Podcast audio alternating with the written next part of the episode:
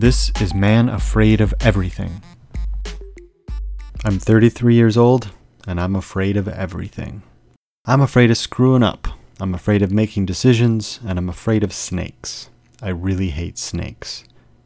I've spent my entire life watching TV and movies, talking to people in chat rooms, and clicking around researching the best electric toothbrush sleeve so mold doesn't build up inside the casing. This rubber sleeve has four and a half stars, but only 15 total reviews. I don't know. But it glows in the dark. The premise of this podcast is simple I tell you about something I'm afraid of, and then I do it. Or I try to do it. This isn't an uplifting emotional story about doing extreme things like skydiving or mountain biking Mount Everest. This is a story about hailing a taxi, going to a barbershop, and trying sushi. I've never done any of those things, but I'm going to, and I'd like to take you with me. Each episode comes in two parts. In part one, I'll try to think myself out of whatever it is that I haven't done or I hate to do. I'll tell you about every terrible thing that can go wrong if I ride a horse or if I talk to my neighbor. Part two is the aftermath, the carnage. What was it like? Would I do it again? How many people were injured when I talked to my neighbor? Those kinds of things. If this all sounds melodramatic, I can't help it. I think too much.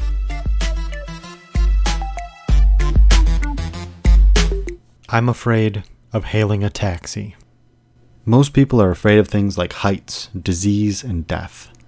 I'm afraid of those things too, but I'm also afraid of hailing a taxi and driving over a cliff. And throwing up all over myself. I'm the kind of person who will Google best way to hail a taxi. Because I don't know if I should hold out my hand or if I should just stand confidently on a curb. Basically, I need someone else to tell me what to do so I can blame them if things go wrong. Let's say I hail a taxi. The car almost runs my feet over, but he stops. Do I open the door? Does the driver open the door for me? What happens inside the car? Do I tip? Does he take credit cards? What if I give him my debit card on accident and I don't remember my PIN number and then it's declined? Or what if it's bulletproof glass and I reach my arm through a little porthole to hand him my credit card and then he gets into an accident and my arm is completely severed from my body because I don't think I have the strength to lift an entire arm with just one arm. I don't even know how heavy an arm is. Anyway, I've only been alone in a taxi once in my life. I took one to class in college that took five minutes. Never actually had to hail a taxi. My entire experience with taxi cabs consists of the commute to college, a business trip with a coworker, and a few episodes of HBO's Taxi Cab Confessions. Which means I'm going to end up half naked in the back seat of a cab crying about something. So let's say I'm on a dangerous street corner and I really need a cab. What if there's another person who needs a taxi too?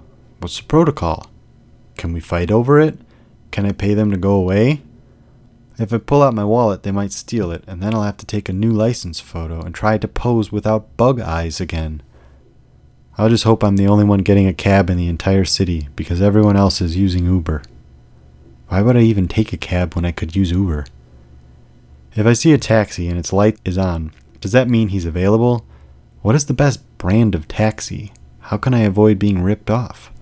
How am I supposed to remember the entire address of where I want to go? I mumble so much, he'll probably take me to the wrong address.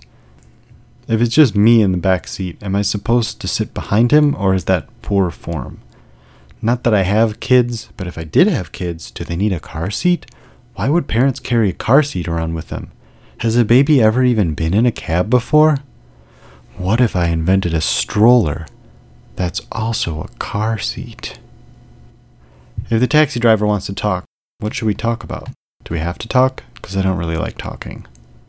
How annoyed would the driver get if I used Google Maps turn by turn directions in the back seat? Should I go by myself? Is it cheating if my girlfriend goes with? Where would I go? I could go anywhere.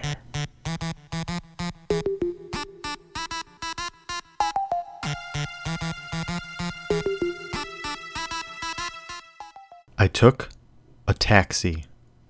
I plan to drive two and a half hours in rush hour traffic to a meetup. I've never been to a meetup alone either. The plan was to eat a sandwich in bumper to bumper traffic and then drive around in circles looking for a parking garage. I told a coworker my plan, and he said I was crazy. I should just take the train and hop a cab. Is it really going to happen? I debated. I could take the train, but then when do I eat my sandwich? Can I take a sandwich on the train? When I get home, I only have 10 minutes to make it to the station. I run in and print a picture of this week's episode for Instagram and run downstairs to get it off the printer. No paper in the printer. Which button do I hit to feed the paper? Okay, got it. Damn it, I printed off the graphic for Go to Sushi Bar. I'm not going to sushi bar. Run back upstairs. I don't have time for this. Print the take a taxi graphic. Run downstairs, grab the paper, and bolt out of the house and down the street for the train stop. Pull up to the station right as the 5 o'clock train arrives. Damn it. Next train is in 45 minutes. I'll only have half an hour to get to the meetup after I get off the train. I eat my sandwich. 45 minutes later, I board the train and all the seats are occupied with at least one person. My mind goes blank as I try to figure out who to sit next to. Do I ask them first? What if they say no? I walk past all the conscious people and sit down right next to a guy who's sleeping. I make sure to bounce on the seat so he knows someone sat next to him. As soon as I sat down, I realized how dumb it was to sit next to the only guy who's sleeping. I'm sure he appreciated me waking him up. I sit uncomfortably for a moment, and then the lady across the aisle gets up. I jump across and take her spot. At the next stop, I try to relax and not look awkward, and it works. A lady sits next to me. I'm relieved to be deemed normal enough to sit next to. But I start getting anxious. Now I'm trapped. What if I want to get up? I take out my Kindle, look at it for a few seconds, and then think Can I read a book on the train? What if I get motion sickness? I've never had motion sickness on a train before, but I've never read this specific book on a train before. What if this is the one? I put the Kindle away and stare out the window. When I arrive downtown, I find a bathroom because that's what I do. Afterwards, I head outside and there they are the cabs. Are they occupied? I wave at one. It's occupied. Is that one occupied? It's occupied. What do I do if they're all occupied? I'm going home. I head east, and a taxi pulls up and someone jumps out. I wave my hand at the driver. The answer to my first question is I'm the one who opens the car door. Maybe if I had luggage or a baby, he'd get out and open it for me. I'll never know though, because I'm never taking a cab again. I get in the cab around 6:30. I have to get to the meetup by 7. I ask the driver, can you run me up to 111 West Illinois Street? Yeah, yeah, sure, he says. I did it. I hailed a taxi. It is everything I dreamed it would be. I tried my best to record memos of myself during the trip. They are amazing. Right at the beginning, the driver slams on the brakes and stops half in the intersection. He's glad the red light camera is going the other direction, otherwise, it would have taken a picture, and he's paid enough tickets already, and was just in court yesterday. This puts me at ease. A few minutes later, I ask. That'll hit up uh, West Illinois Street. That's where we're going, right? 111 West Illinois. Okay.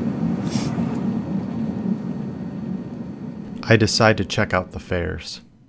Did you know there's a $50 vomit cleanup fee? Which seems unfair since most people who take cabs these days are drunk. I try to make small talk, and he lets me know he won the court case yesterday, and then I say, Good. That's good.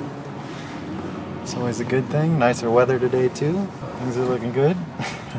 he lets me know that good weather is a bad thing, because when it's raining, more people need cabs. At like 6:45, I realize there are no tall buildings anywhere.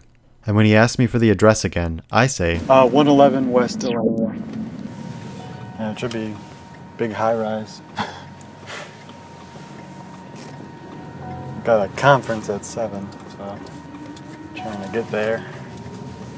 After some more driving and a U turn, he puts the address into the GPS. I don't know why he didn't put it into the GPS to begin with, and apologizes and says he thought I said 1101. I pull up the address on my phone and say, I guess it's in the old I guess it's in the old Google building or something like that. And now he's cruising. We zigzag a little bit further, and finally, after 26 minutes, I arrive at my destination. Right. Cash. There's 15. Could I get a receipt?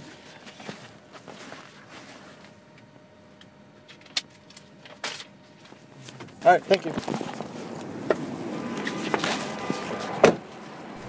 After I get out, I look at the receipt, and it's just a blank form.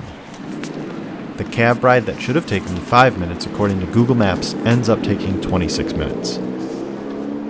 The meetup is great. I've never been to one before, and I end up sitting at a table with a couple other guys.